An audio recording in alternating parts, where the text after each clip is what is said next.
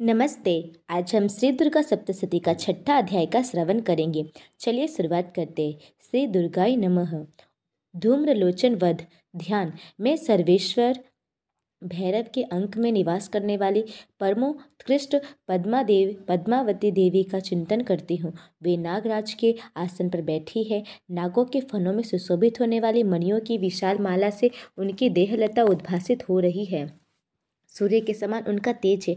तीन नेत्र उनकी शोभा बढ़ा रहे। वे हाथों में माला, कुंभ, कपाल और कमल लिए हुए हैं तथा उनके मस्तक में अर्धचंद्र का मुकुट सुशोभित है। ऋषि कहते हैं, देवी का यह कथन सुनकर दूत को बड़ा अमरस हुआ और उसने दैत्य राज के पास जाकर सब समाचार विस्तार पूर्वक कह सुनाया। दूत के उस वचन को सुनकर दैत्यराज कुपित हो उठा और दैत्य सेनापति धूम्रलोचन से बोला, धूम्रलोचन, तुम शीघ्र अपनी सेना साथ लेकर जाओ और उस दुष्टा के केस पकड़कर घसीटते हुए उसे बलपूर्वक यहाँ ले आओ।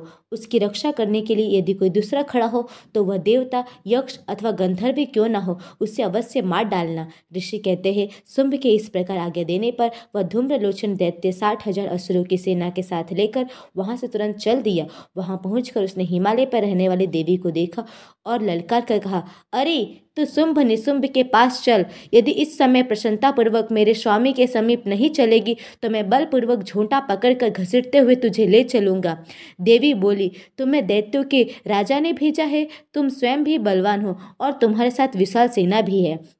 ऐसे दशा में यदि मुझे बलपूर्वक ले चलोगे तो मैं तुम्हारा क्या कर सकती हूँ? ऋषि कहते हैं, देवी के यूँ कहने पर असुर धूम्रलोचन उनकी ओर दौड़ा। तब अंबिका ने होम शब्द के उच्चारण मात्र से उसे भस्म कर दिया। फिर तो क्रोध में भरी हुई दैत्यों की विशाल सेना और अंबिका ने एक दूसरे पर तीखे साई को शक्तियों तथा फर, फरसों की वर्षा आरंभ की। इतने में ही देवी का वाहन सिंह क्रोध में भयंकर भयंकर गर्जना करके गर्दन के बालों को हिलाता हुआ असुरों की सेना में कूद पड़ा। उसने कुछ दैत्यों को पंचों की मार से कितनों को अपने जबरों से और कितनों ही ने महादैत्य को पटक कर ओठ की डांठों से घायल करके मार डाला। उस सिंह ने अपने नखों से कितने को पेट फाड़ डाले डाले और थप्पड़ मारकर कितनों के सिर धड़ से अलग कर दिए। कितनों की भुजाएँ और मस्तक काट डाले तथा अपनी गर्दन के बाल हिलाते हुए उसने दूसरों के, दूसरों दैत्यों के पेट फाड़कर उनका रक्त चूस लिया। अत्यंत क्रोध में भरे हुए देवी के वाहन उस महाबली सिंह ने क्षण भर में ही असुरों की सारी सेना का संहार कर डाला। शुंभ ने जब सुना कि देवी ने धूम्रलोचन असुरों को मार डाला, तब तथा उसके सिंह ने सारी सेना का सफाया कर डाला, तब उस दैत्य राज्य को बड़ा क्रोध आया। उसका ओठ कांपने लगा।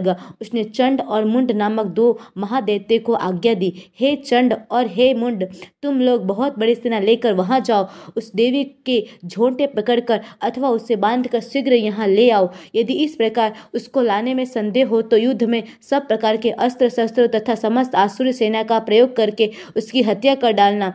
उस दुष्टा की हत्या होने तथा सिंह के भी मारे जाने पर उस अंबिका को बांधकर साथ ले शीघ्र ही लौट आना। इस प्रकार श्रीमान केंडी पुराण में सावर्णिक मनवंतर की कथा के अंतर्गत दिव्य महात्म्य में धूम्रलोचन वध नामक छठा अध्याय पूरा हुआ।